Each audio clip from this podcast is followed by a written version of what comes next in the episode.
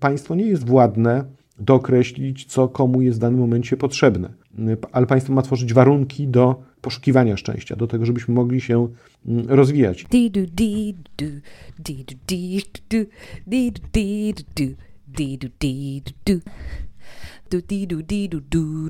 Cześć, bardzo miło, że włączyliście kolejny odcinek podcastu Nie Tylko Pytania.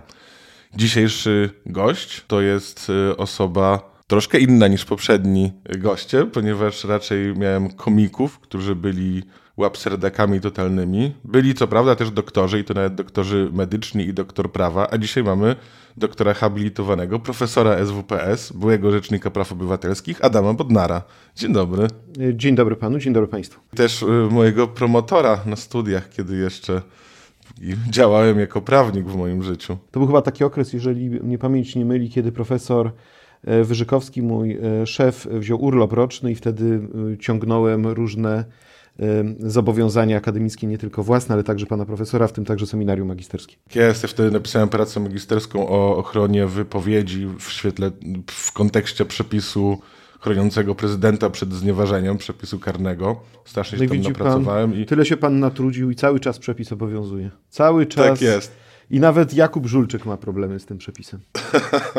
No tak, tak no bo to jest, ta, tak... to jest ta najbardziej aktualna sprawa. Nie została umorzona. Prokuratura dalej brnie prawda, w sprawę i, i mam wrażenie, że tworzy bardziej kłopot dla samego prezydenta niż, e, niż to jest warte. No ale widać, taka jest logika władzy. Ewidentnie tak, to się nazywa efekt Streisand, nie? że jak kiedyś Barbara Streisand chciała coś zdjąć z internetu, to to zaczęło wszędzie krążyć. No to teraz wszyscy piszą o, o co konkretnie sprawę ma Jakub Żulczyk? E, no tak samo troszkę. jak e, pisali, dlaczego e, Ordo Juris pozwało Martę Lempart i później mm, Ordo, Marta Lempart i Strajk Kobiet bardzo sprytnie na to zareagowali, że na podstawie postanowienia sądu nie możemy pisać o Ordo Juris, że jest to organizacja, no i tam trzy kropeczki. Tak, tak, i wszyscy zaczęli to na Facebooku wrzucać. No ja zresztą jak tak spojrzałem na tę moją pracę magisterską, zresztą wczoraj akurat przypadkiem zupełnie po 10 latach, bo znajoma mnie prosiła, żebym jej przesłał, bo chciała zobaczyć, jak się bibliografię robi, y, no to tak uznałem, że trochę głupoty tam napisałem jednak mimo wszystko. W sensie zgadzam się z ogólną wymową, że chyba tak ten przepis nie do końca powinien obowiązywać, ale tak durnie. Czy pan tak ma, że pan czasem spogląda na jakąś swoją pracę sprzed lat i pan się łapie za głowę, że już się pan nie zgadza? Tak się zdarza. E, zdarza mi się widzieć pewną naiwność e, w różnych moich poglądach czy tezach, ale też mam tak, że jak czasami patrzę na moje teksty, no to nie poznaję, że mogłem je napisać. I co więcej, jestem trochę taki zadziwiony, że miałem tyle czasu, żeby pewne rzeczy y, y, zbadać, przeanalizować i później y, opisać. To zwłaszcza, jak czasami tak spoglądam na książkę, na mój doktorat zwłaszcza, który mam wrażenie, że chyba to była najlepsza taka rzecz naukowa, która mi wyszła w życiu, to dla mnie to jest no, na swój sposób nawet miłe, że jeszcze po iluś latach tam wiele tez jest aktualnych, czasami nawet wracam, przypominam sobie różne rzeczy. Ale jeżeli chodzi o takie teksty drobniejsze, to najczęściej widzę, że ten świat tak y, goni, ale ja też dojrzewam jako naukowiec, ekspert, że czasami po prostu widzę najzwyczajniej w świecie naiwność y, w tezach, niedostrzeganie wielu odcieni y, mm, szarości. No właśnie, tak trochę chciałem zapytać, czy, czym się różniła praca Rzecznika Praw Obywatelskich od pracy w Helsińskiej Fundacji Praw Człowieka, bo ja zawsze sobie tak wyobrażam, że ludzie, którzy działają w organizacjach społecznych, które są adwokatami jakiegoś punktu widzenia, nie wiem, czy proekologicznych, czy antyaborcyjnych, no w, jakąkolwiek y, stronę, muszą być troszkę tacy bardziej skrajni, no bo taka jest logika życia publicznego, że gdzieś tam taki środek się utrze między kimś, kto bardzo radykalnie broni praw człowieka, a nie wiem, kimś, kto bardzo radykalnie broni bezpieczeństwa. A Rzecznik Praw Obywatelskich ma troszkę y, inną funkcję, no bo jednak jest to organ państwowy, konstytucyjny. I, I czy takie pozycja osoby z Fundacji Helsińskiej różni się od pozycji rzecznika, czy, czy się mylę zupełnie? Co do zasady ma Pan dobrą intuicję, że powinna się różnić, że faktycznie organizacje pozarządowe są trochę bardziej zazwyczaj właśnie aktywistyczne, bardziej progresywne w promowaniu określonych postaw e, czy założeń i także w doborze y, instrumentów, y, y, także w relacjach z mediami, w różnych kampaniach społecznych i nie zawsze muszą uwzględniać prawda, wszystkie punkty widzenia, zanim coś zrobią. Tylko, że mój czas rzecznikowania trafił na okres ataku na państwo praworządne, państwo demokratyczne oraz na bardzo podstawowe prawa i wolności jednostki. W związku z czym no, nawet momentami nie trzeba się było aż tak bardzo wysilać, żeby prowadzić jakąś, nie wiem, inność, inną działalność, czy bardziej zniuansowaną niż przeciętna e, organizacja pozarządowa, czy taka organizacja jak Fundacja Helsińska, ponieważ w którymś momencie wszyscy zaczęliśmy mówić jednym głosem, tak, że to jest po prostu e, podważanie fundamentów naszego e, państwa i, i po prostu nie, nie wyobrażam sobie inaczej jako rzecznik praw, żeby właśnie, nie wiem, na przykład e, e, niuansować kwestię ataku na Trybunał Konstytucyjny. Na zasadzie troszkę, na zasadzie, no troszkę mają rację, że ten Trybunał rozwalają. No, no nie da rady tak mówić, prawda? Albo, no, ja pamiętam najbardziej taką radykalną reformę, która była przeprowadzana, już my o niej zapomnieliśmy, ale w lipcu 2017 roku została uchwalona ustawa o Sądzie Najwyższym, która przewidywała, że wszyscy sędziowie Sądu Najwyższego e, przechodzą w stan spoczynku, a minister sprawiedliwości, prokurator generalny wybiera i wskazuje palcem, którzy zostają.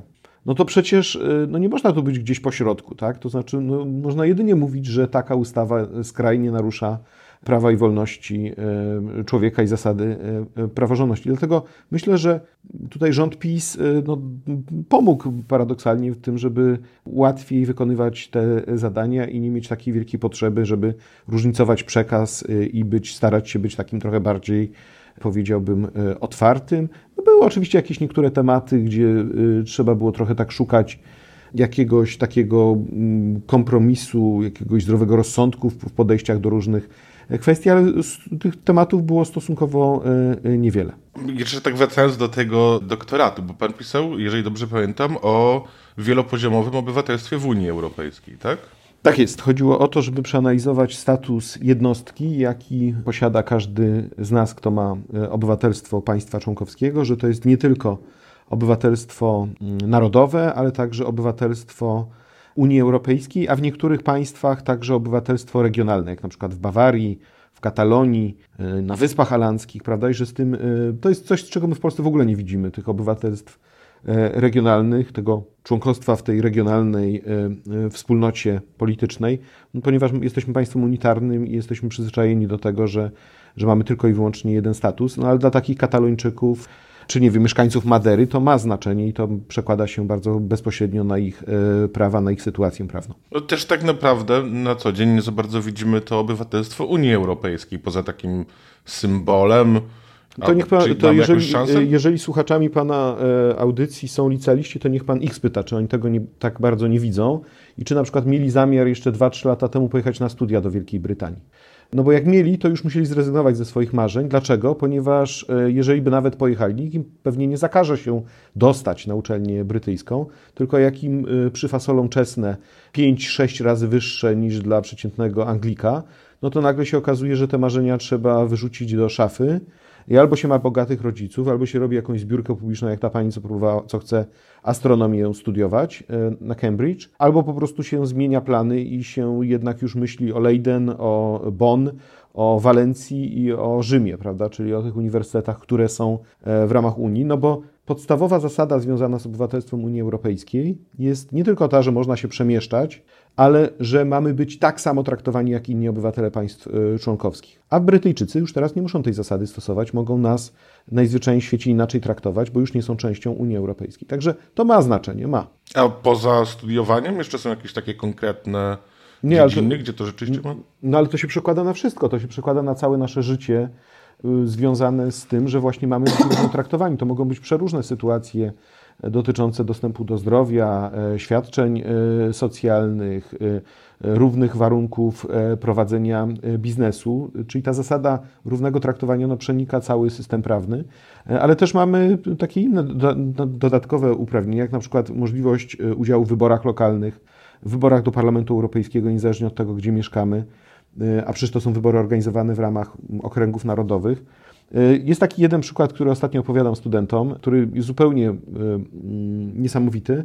Proszę sobie wyobrazić, że burmistrzem Timișoary, no dość poważnego miasta w Rumunii, został obywatel Niemiec. On ma normalnie obywatelstwo Niemiec. Mieszka tam od lat, ale nigdy nie uzyskał obywatelstwa rumuńskiego, ale ponieważ jest obywatelem Unii Europejskiej, to w zakresie wyborów lokalnych nie może być dyskryminowany i został niedawno burmistrzem Timisoary. Także to jest myślę, że duża rzecz, a dla jeszcze, myślę, że taka istotna rzecz dla nas, jeżeli zwłaszcza podróżujemy poza Unię Europejską, to jeżeli na przykład mamy, nie wiem, jakiś kłopot w Ekwadorze, bo ukradli nam dokumenty, i przykładowo w tym Ekwadorze nie ma polskiego przedstawicielstwa dyplomatycznego, no to możemy pójść do Niemiec, Francji czy Włoch i tam mają nam obowiązek pomóc, prawda? Bo właśnie i to wszystko wynika ze statusu obywatelstwa Unii Europejskiej. Także y, całkiem sporo z tego wynika, y, ale myślę, że najważniejsza rzecz to jest w ogóle to poczucie, że Unia Europejska to nie jest tylko jakaś organizacja państw członkowskich, ale to jest nasza wspólna organizacja, że wszyscy obywatele do tej organizacji y, należymy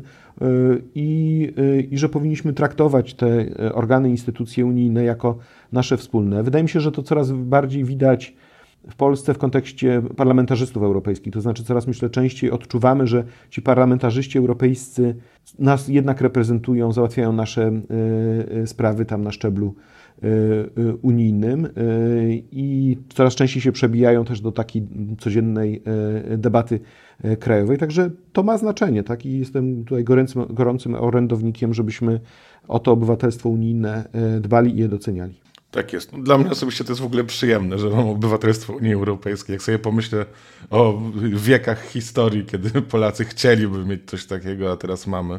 A skoro jesteśmy w ogóle przy tej Unii Europejskiej, no to tutaj się narzuca temat polexitu.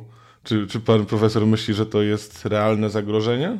Myślę, że jest realne, no bo yy, inaczej nie przedstawiałbym takiego poglądu publicznie. Oczywiście, jak myślimy polexit, to już nam się to kojarzy z tym formalnym wyjściem z Unii Europejskiej, z tym, że już faktycznie nie jesteśmy państwem członkowskim. Natomiast my już jesteśmy na tym etapie, że na poziomie współpracy sądowej e, między państwami członkowskimi ten polexit gdzieś tak stopniowo następuje, to, ponieważ e, nasze problemy związane z praworządnością już teraz powodują potężne zakłócenia w takich relacjach, jak na przykład stosowanie takiej ważnej instytucji jak Europejski Nakaz Aresztowania.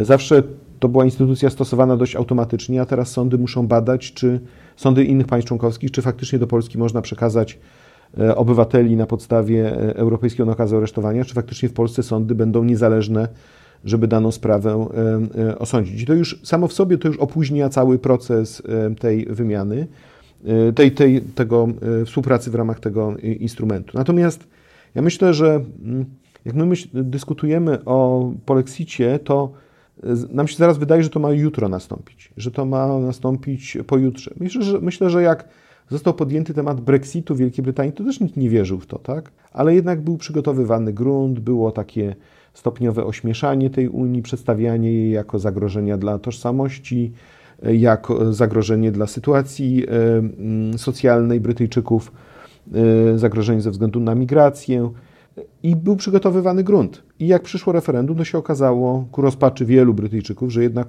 Wielka Brytania z Unii Europejskiej e, wystąpiła. I ja myślę, że my niestety jesteśmy na tym etapie, to znaczy takiego przygotowywania gruntu, ponieważ myślę, że celem aktualnej władzy jest utrzymanie się za wszelką cenę przy władzy i mm, kontrolowanie tego wszystkiego, jak e, władza wykorzystuje te środki publiczne na e, swoją rzecz bez jakiejkolwiek e, e, odpowiedzialności. Ja nie chcę tego nazywać e, korupcją, raczej chciałbym tego to nazwać takim zawłaszczaniem państwa tak? przez, przez nowe elity. Trochę taki na, na wzór, skoro Pan nawiązał do tych czasów historycznych, na wzór sanacji kiedy prawda, powstała taka duża grupa kontrolująca władzę, która kontrolująca posady, kontrolująca dystrybucję zasobów publicznych. No to nawiązanie do sanacji pewnie jest nawet gdzieś tam częściowo świadome, tak mi się wydaje. A tak już czasem myślę, że skoro już mam profesora w podcaście po raz pierwszy i nie wiem, kiedy mi się znowu uda, to chciałbym zadać takie bardzo podstawowe pytanie co do praw człowieka. Tak właściwie kiedyś Ewa Łętowska napisała książkę, jeżeli nie, nie, nie mylę tytułu Po co nam prawa człowieka? No to, to moje pytanie jest takie, no, dlaczego te prawa człowieka są tak naprawdę ważne? Bo też to, trochę rozwijając to moje pytanie, bo, bo z jednej strony mamy ochronę jednostki, taką wartość y, indywidualną, żeby nam się ogólnie dobrze żyło, takim ludzkim językiem żeby każdy był godnie traktowany.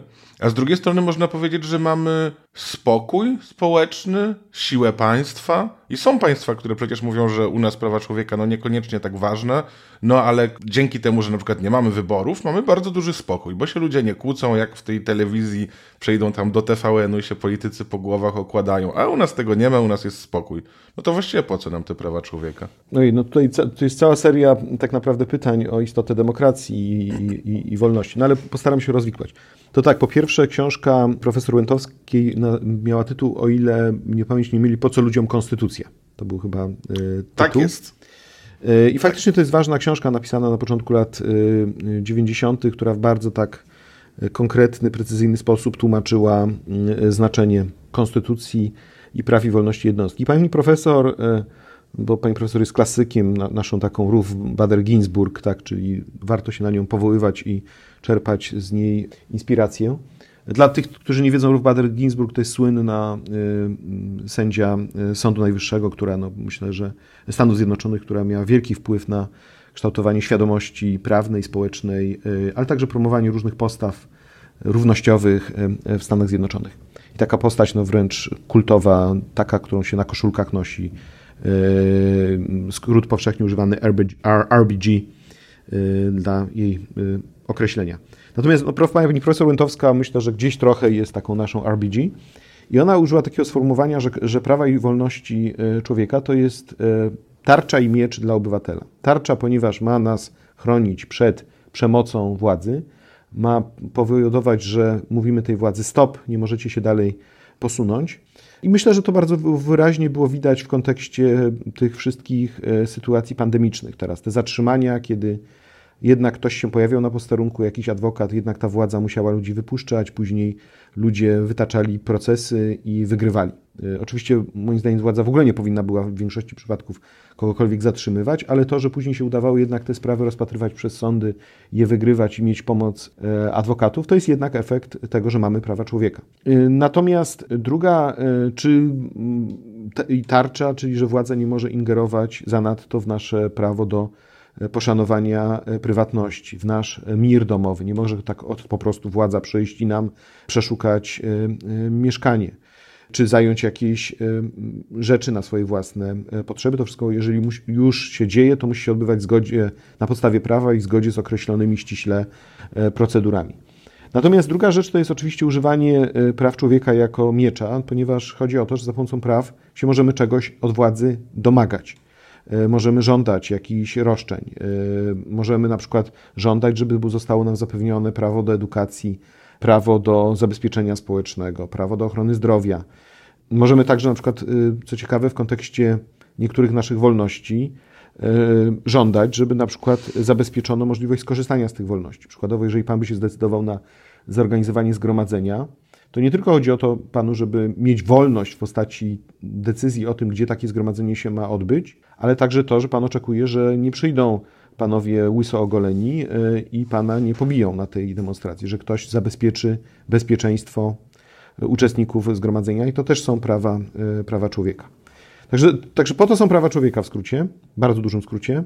Natomiast w gruncie rzeczy to, co jest taką istotą praw, i zresztą nie bez przyczyny ten rozdział o prawach i wolnościach zaczyna się najpierw od godności, a później od wolności, to jest to, żebyśmy, żeby każdy z nas mógł żyć na swój własny sposób, mógł y, dokonywać różnych wyborów, które odpowiadają jego tożsamości, jego marzeniom, jego wizji rozwoju e, osobistego, e, duchowego, prywatnego. I żeby co do zasady władza się w to nie wtrącała, i żeby on mógł po prostu zupełnie swobodnie, naturalnie wzrastać e, w tym państwie, w którym, e, w którym żyje.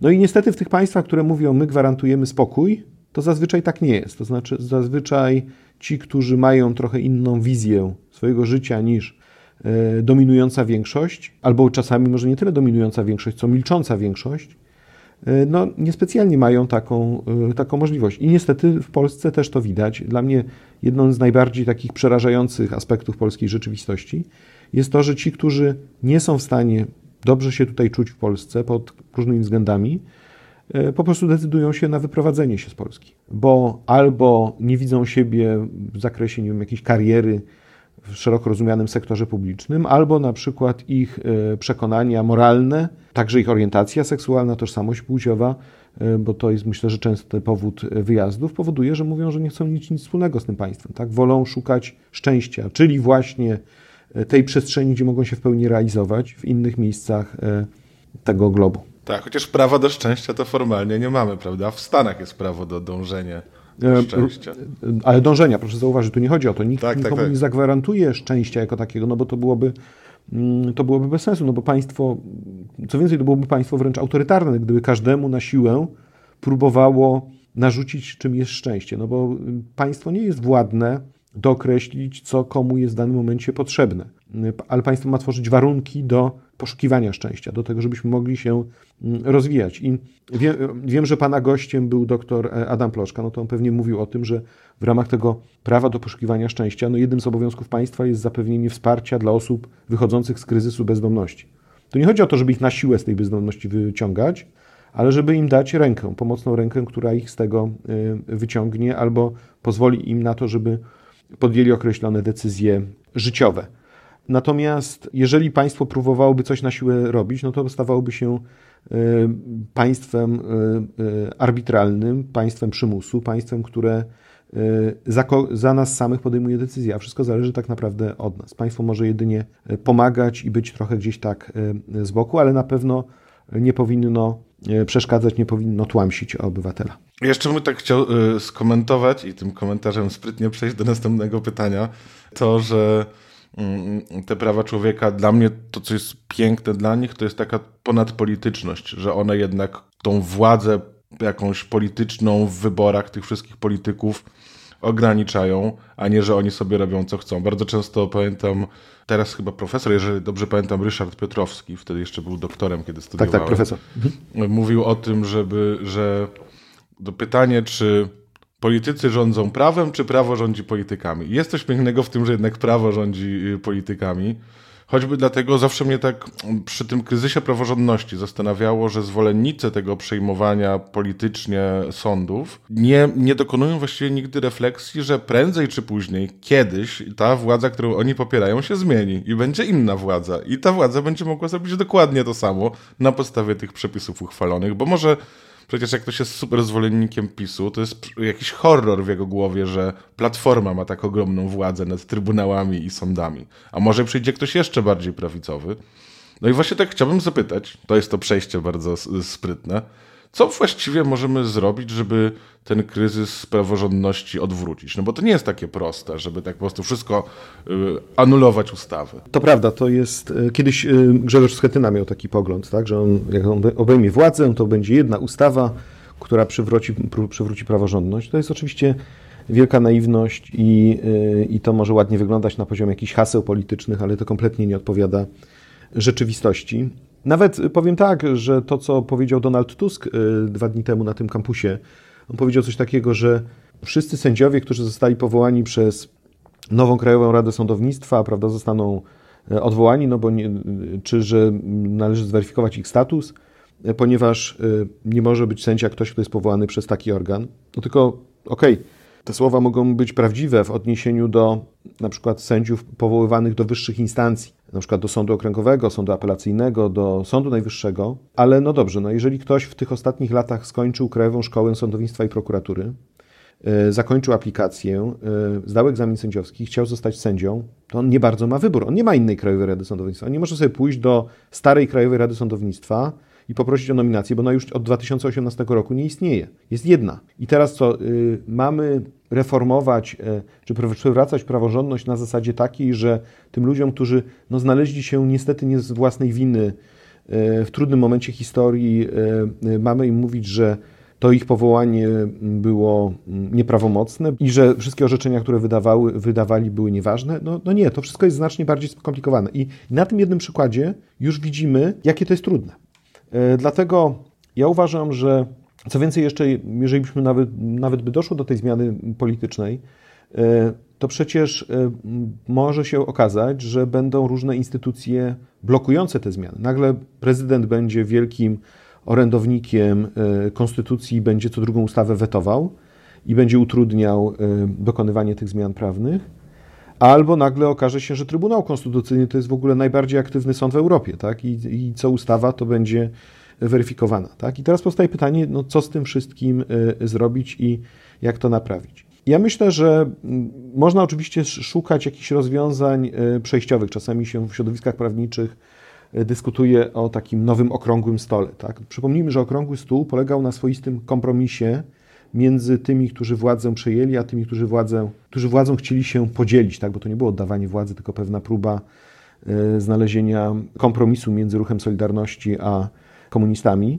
Natomiast no, jednak on wyznaczył pewien rytm rozwoju i zmiany Polski przez e, kolejne, kolejne lata. I na przykład mogę sobie wyobrazić coś takiego, że opozycja siada e, z Prawem i Sprawiedliwością e, do stołu, takiego właśnie okrągłostołowego i mówi, mówi tak, słuchajcie, odpuszczamy wasze winy, nie ścigamy, nie rozliczamy, nie robimy polowania na czarownicę, ale w zamian za to potrzebujemy Waszej zmiany do dokonania takich i takich korekt ustawowych. Jestem w stanie sobie to wyobrazić, aczkolwiek w polskiej rzeczywistości byłoby to bardzo, myślę, że trudne, ponieważ nie ma instytucji zaufania, które mogłyby pośredniczyć w osiągnięciu takiego porozumienia. Mam na myśli, taką rolę odegrał w 1989 roku e, Kościół katolicki. I też był wielki kryzys gospodarczy, były, e, były różne przyczyny społeczne, które powodowały, że inaczej państwo by się e, nie utrzymało na e, e, powierzchni. Był głęboki, prawda, protest ludzi na, na, na ulicy, który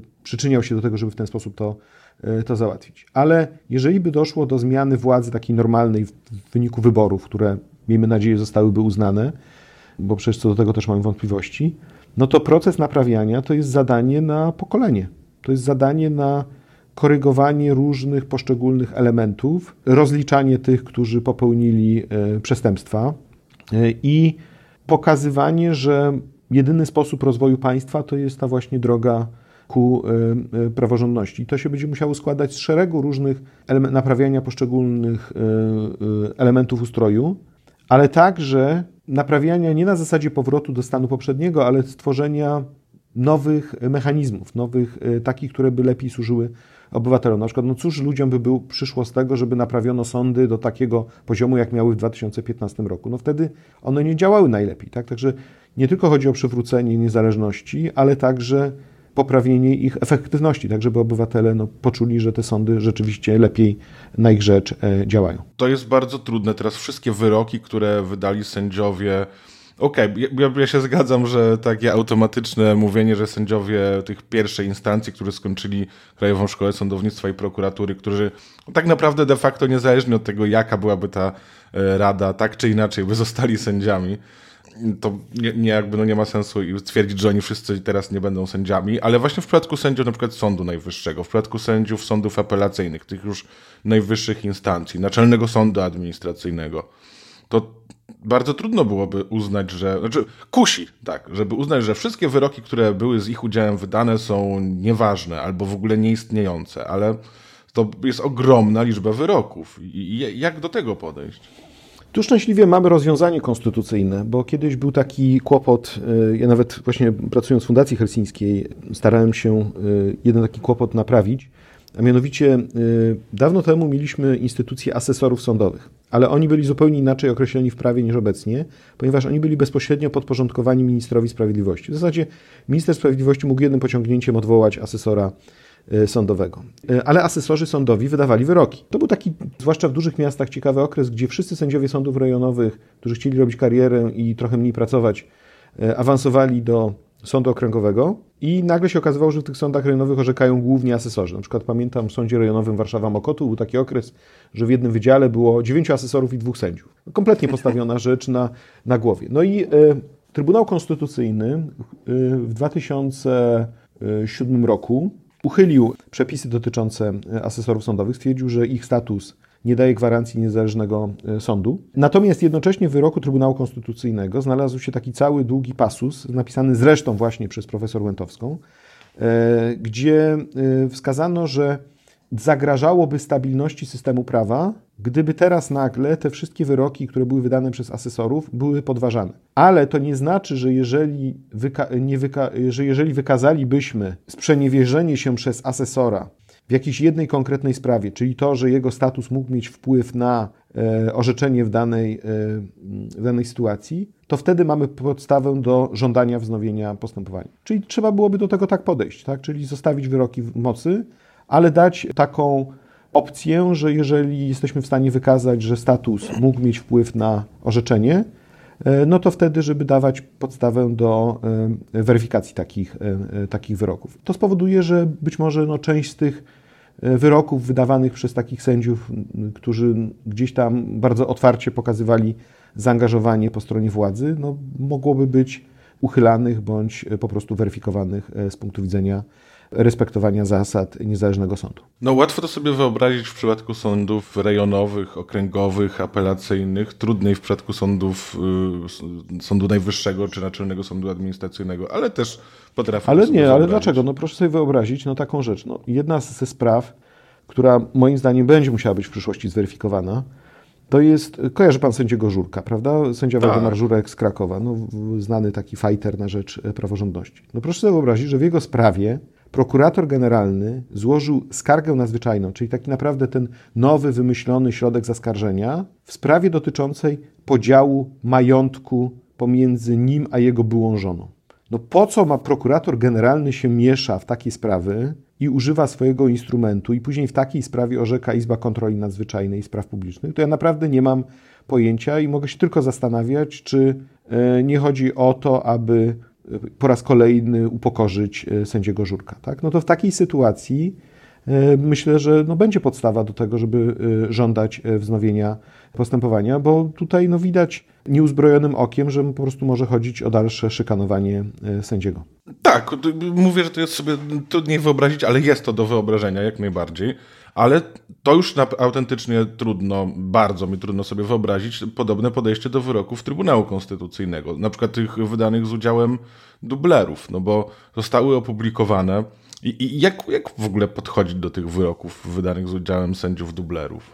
No nie, no tutaj to już wchodzimy oczywiście w zupełnie inną, tak. inną, inną dyskusję, tak, e, ponieważ e, mm, i to jest dyskusja też, e, która mm, ma znaczenie, czy miała znaczenie dla, e, dla, dla mojego statusu jako e, Rzecznika Praw e, Obywatelskich. Bo tak, bo z jednej strony nie ulega wątpliwości, że te osoby mające status, status tak zwanych dublerów, czyli sędziów powołanych bez podstawy prawnej na miejsca, które były wcześniej obsadzone, są dotknięte potencjalną nieważnością. Ale one są, te wyroki są publikowane w Dzienniku Ustaw. I jak są publikowane w Dzienniku Ustaw, no to niestety one wchodzą w życie. I przykładowo w mojej sprawie y, dotyczącej wykonywania zadań przez rzecznika po zakończeniu kadencji miałem wyrok właśnie wydany przez. Ten wyrok pięcioosobowy był w składzie był jeden sędzia dubler, no ale wyrok został ogłoszony. Trzy miesiące później wszedł w życie, 15 lipca, i musiałem upuścić stanowisko. Ja nie miałem opcji takiej powiedzieć, sorry, zostaję w gabinecie, wyrok mnie nie obowiązuje, no bo Jakbym tak zrobił, to pewnie by policja się pojawiła następnego dnia i by uzurpatora wyprowadzono, bo dla policji e, prawo, które e, jest opublikowane, obowiązuje. Natomiast w zupełnie innej sytuacji są na przykład sędziowie, którzy mają za zadanie stosować jakieś normy prawne i mm, rozstrzygać jakieś sprawy. Oni mogą sobie w ramach e, bezpośredniego stosowania konstytucji pozwolić na to, aby na przykład niektórych wyroków nie uwzględniać.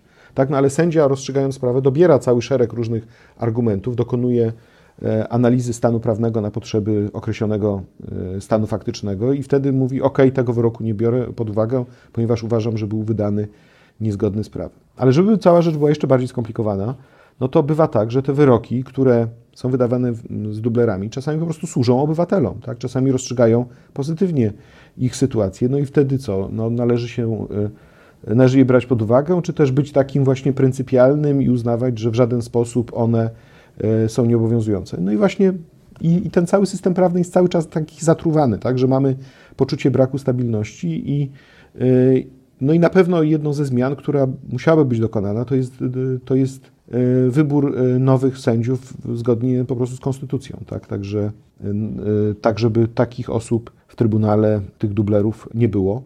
I to jest na pewno jedna z rzeczy. No ale żeby to dokonać, no to trzeba poczekać być może czasami kilka lat, tak? bo oni być może sami z siebie nie będą chcieli ustąpić. Tak, no zostali jednak zaprzysiężeni gdzieś tam wybrani w wadliwej tak. procedurze, tak. ale jednak no, nie, nie ma nikogo, kto stoi ponad Trybunałem, kto może coś nakazać, więc jest, jest to naprawdę bardzo trudne.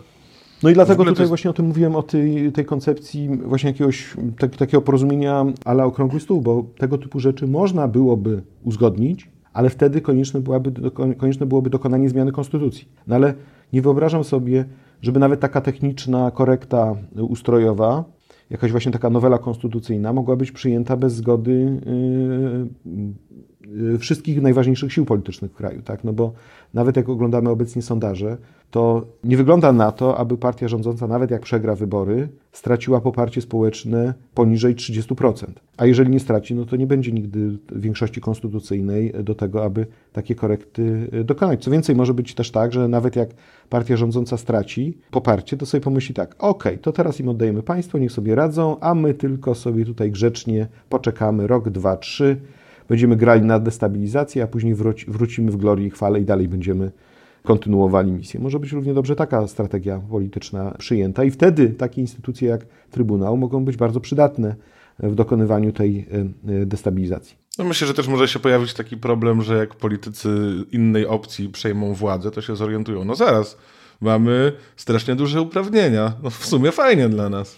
To nie wchodzi w grę w ogóle, ponieważ ja rozmawiam czasami, ostatnio rozmawiałem, miałem taki, taką audycję z Piotrem Kraśko dla Nuance e, Radio na temat sytuacji mediów. To była audycja w kontekście Lex TVN, ale ja chciałem z Piotrem Kraśko przede wszystkim pogadać o jego e, doświadczeniach jako prowadzącego wiadomości TVP, bo przecież Piotr Kraśko przez wiele lat był związany jako korespondent zagraniczny z telewizją polską, jako dziennikarz e, wiadomości i wreszcie prowadzący wiadomości w TVP. I to jeszcze on doprowadził do takiej sytuacji, kiedy Zresztą się chwalił tym na, na audycji słusznie, bo jest się czym chwalić. E, nie wiem, czy pan wie, że na przykład za czasów Piotra Kraśko było tak, że jak była kolejna rocznica wybuchu II wojny światowej, 1 września, to on potrafił zrobić wspólną czołówkę razem z BBC. Czyli w BBC i w naszych wiadomościach szła ta sama czołówka. Czuje pan? Mm -hmm. To, no, I teraz niech pan sobie wyobrazi współczesne wiadomości y, robiące coś takiego z BBC, tak? I pan sobie wyobrazi Jacka Kurskiego, który pisze do szefa BBC i mówi, słuchajcie, zróbmy coś razem, tak? Już widzę, już to widzę, tak? Także to były ciekawe czasy, ale do czego zmierzam? Do tego, że jeżeli na przykład politykom, którzy walczą o władzę, wydaje się, że jak przejmą władzę, to oni teraz będą mieli wszystkie zabawki y, w postaci telewizji publicznej, radia publicznego, prokuratury, służby cywilnej i służb specjalnych, to znaczy, że, że zmarnowaliśmy te lata. To znaczy, to znaczy, że zmarnowaliśmy te lata walki o standardy demokracji i praworządności, ponieważ istota tej nowej władzy powinna polegać na właśnie tym samoograniczaniu się i oddawaniu tych wszystkich przestrzeni obywatelom tworzenia takich struktur, które zagwarantują niezależność funkcjonowania instytucji, które mają służyć wszystkim. Czyli na przykład w przypadku mediów publicznych ja bym sobie wyobraził jakąś, jakąś platformę, która by, e, znaczy platformę nie w sensie, w sensie polityczną, tylko e, pewną, pewną strukturę, o tak może użyję takiego słowa, która by na przykład gwarantowała, że jak ktoś jest powołany na czy to prezesa zarządu, czy członków Rady Nadzorczej telewizji publicznej, czy mediów publicznych, to że to są powołania długoterminowe, kadencyjne, i że mm, te osoby, które zarządzają, odpowiadają przed jakimś ciałem, które ma maksymalnie niezależny status. Na przykład w skład takiego ciała mogliby wchodzić rektorzy uczelni, e, szefowie samorządów zawodowych, e, być może jacyś przedstawiciele organizacji e, społecznych, przedstawiciele związków zawodowych, organizacji pracodawców. Słowem, taka struktura, która byłaby na tyle zdywersyfikowana, że dawałaby pewną szansę na to, że mm, że te media staną się własnością nas y, wszystkich, a nie tylko tego czy innego obozu politycznego.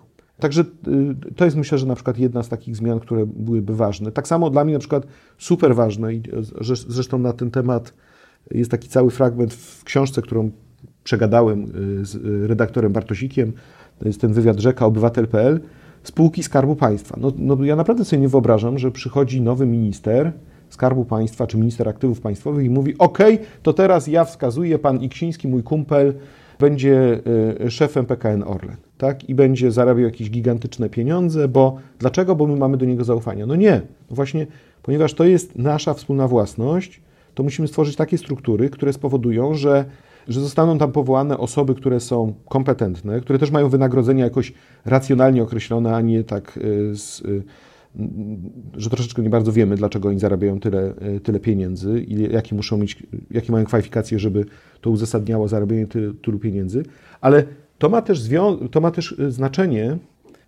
z punktu widzenia młodych ludzi.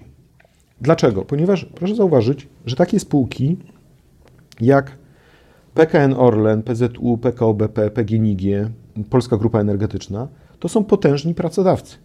I ja uważam, że to jest w interesie młodych ludzi, żeby także pracować w takich, takich miejscach, także przyczyniać się do rozwoju gospodarki, mieć pewną szansę na rozwój kariery zawodowej, ale to powinno zależeć od kwalifikacji młodych ludzi, a nie od tego, czy zapisali się do partii albo czy mają właśnie tego przysłowiowego, przysłowiowego wujka w partii. Zna pan ten mail, prawda, słynny?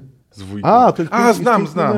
Tak, ten, tak. jeden z tych ujawnionych maili, gdzie właśnie jakaś tak, tak. rodzina tak. Pisała do Joachima Brudzińskiego, cześć wujku, jak to oni bardzo by chcieli w jednej spółce, prawda, pracować. Tak? tak jak to tak. wujek powinien to, to zobaczyć. No to jest patologia, tak? To znaczy my, my to widzimy, że to się dzieje, ale to jest z punktu widzenia funkcjonowania państwa patologia, ponieważ mamy zasadę wynikającą z artykułu 60 Konstytucji, zasada równego dostępu do służby publicznej. I praca w tego typu spółkach jest pewnym swoistym rodzajem, to nie jest w sensie ścisłym służba publiczna, ale to jest pewien rodzaj służby publicznej, bo jednak pracujemy w podmiocie, który jest własnością państwa. W związku z tym powinny obowiązywać zasady przejrzyste, konkursowe, opierające się na kwalifikacjach i dające szansę każdej osobie, żeby mogła tam normalnie się rozwijać i E, i pracować, a jednocześnie, żeby przy tym oczywiście te podmioty realizowały swój, swoje cele gospodarcze, no bo po to są przecież też powołane.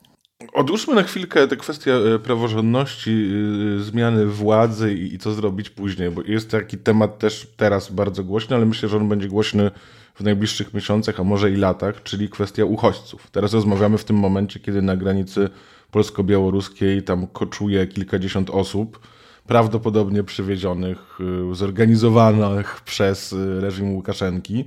Polskie władze mówią, że ich nie wpuszczą.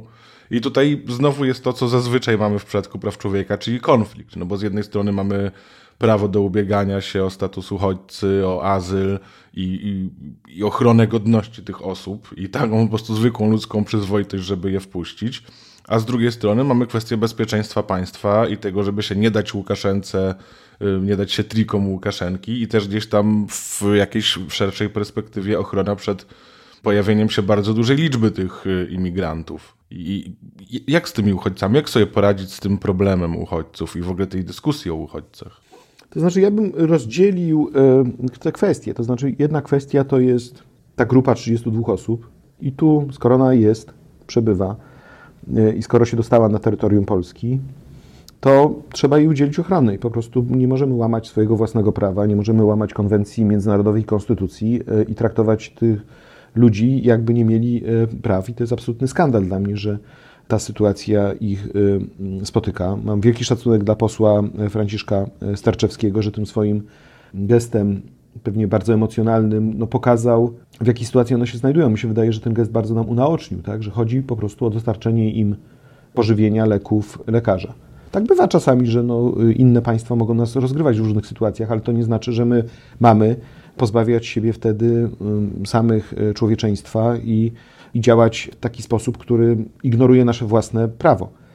Natomiast to jest jedna rzecz, jakby rozwiązanie tej sytuacji dla mnie jest jakby oczywiste, że trzeba wpuścić, przyjąć e, wnioski, rozpatrzyć te wnioski, jak jest taka konieczność, to mm, i te osoby faktycznie nie mają podstawy do ubiegania się o ochronę międzynarodową, to osoby wydali z Polski. No, po prostu to tak wygląda prawo, tak? I, I, tutaj nie ma co kombinować. Natomiast zupełnie inna kwestia jest taka, no jak się zabezpieczyć na przyszłość e, w kontekście być może właśnie większych e, e, działań i jak w takiej sytuacji tworzyć odpowiednie mechanizmy, procedury, być może też zabezpieczać granice, żeby być może do takich sytuacji nie dochodziło, albo żeby po prostu je zminimalizować. To znaczy, na pewno ich wszystkich nie wyeliminujemy, ale no, wyobraźmy sobie, no, no nawet gdyby Łukaszenka w wyniku swoich działań spowodował, że my na terytorium Polski przyjmiemy 20 czy 50 tysięcy uchodźców, tak, Czy stanie się nam aż taka wielka krzywda? Przepraszam, z Czeczeni przyjęliśmy 80 tysięcy, tak? I, no, i, no i cóż się stało? No i Czeczeni są częścią naszej kultury. Mamy i, i słynnego, prawda, zawodnika e, Kalidowa i wiele osób, które gdzieś tam funkcjonuje w sferze biznesu, kultury, sztuki, czy w biznesie gastronomicznym i się jakaś krzywda nam nie stała. No my jesteśmy naprawdę potężnym 38-milionowym państwem. Tak? Okazało yy, i tutaj yy, to, co, co, mi w tej całej dyskusji też przeszkadza i czego nie mamy, to jest to, że oczywiście z jednej strony PiS cały czas gra kartą uchodźczą, czyli gra tym strachem wynikającym z tego, że polskie społeczeństwo jest bardzo homogeniczne, ale z drugiej strony my nie mamy nawet przyjętego oficjalnego dokumentu rządowego, który się nazywa Polska Polityka Migracyjna. Nie wiem, czy pan wie, była taka historia, która pokazuje podejście rządu do tych tematów, która dotyczyła wiceministra Chorążego. Nie wiem, czy pan kojarzy takie nazwisko. Nie, nie kojarzę, nie. To jest facet, który był jakiś czas temu wiceministrem rozwoju i inwestycji i on powiedział coś takiego w jakimś wywiadzie na spotkaniu Klubu Jagiellońskiego, że migranci są istotni dla rozwoju państwa, ponieważ zwiększają kreatywność e, i e, zwiększają rozwój gospodarczy i e, ogólny dobrostan. I proszę sobie wyobrazić, że on po tych słowach, które pochwalały możliwości migracyjne, został od razu odwołany przez ministra, e, przez premiera Morawieckiego. Z dnia na dzień. Pan premier mówił, że pan się zagalopował i w ogóle co to za słowa.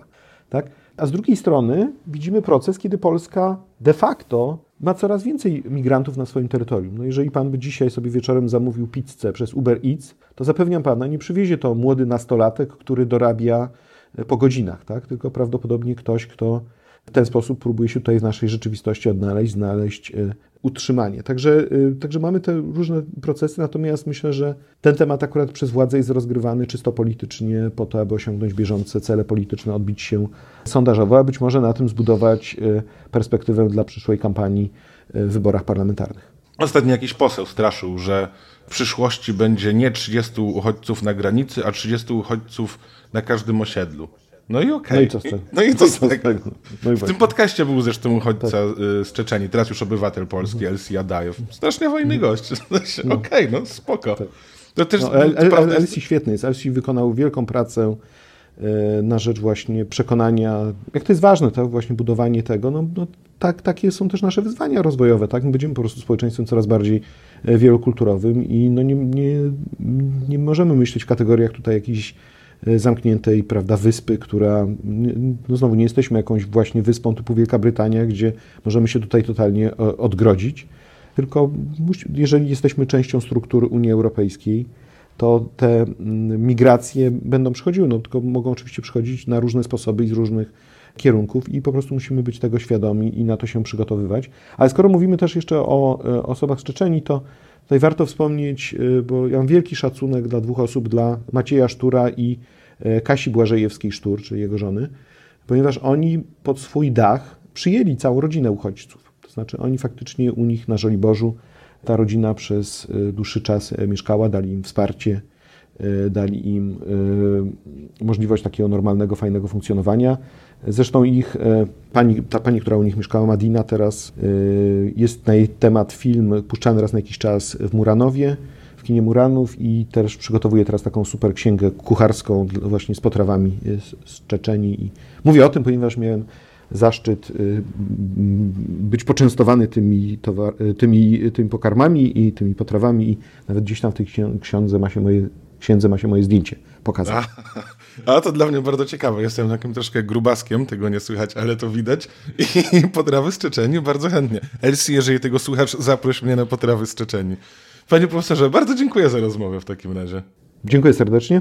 I Wam, drodzy słuchacze, też bardzo dziękuję za wysłuchanie tego odcinka i zachęcam Was do subskrybowania tego podcastu na YouTubie. Oczywiście kanał Nie Tylko Pytania, rozmowy Jaśka Wasilewskiego. Podcast jest też na wszystkich innych platformach, takich jak Spotify, Google, coś tam, Google Music, nie pamiętam nigdy, iTunes i nawet Empik Go. Zachęcam i do usłyszenia w kolejnym odcinku.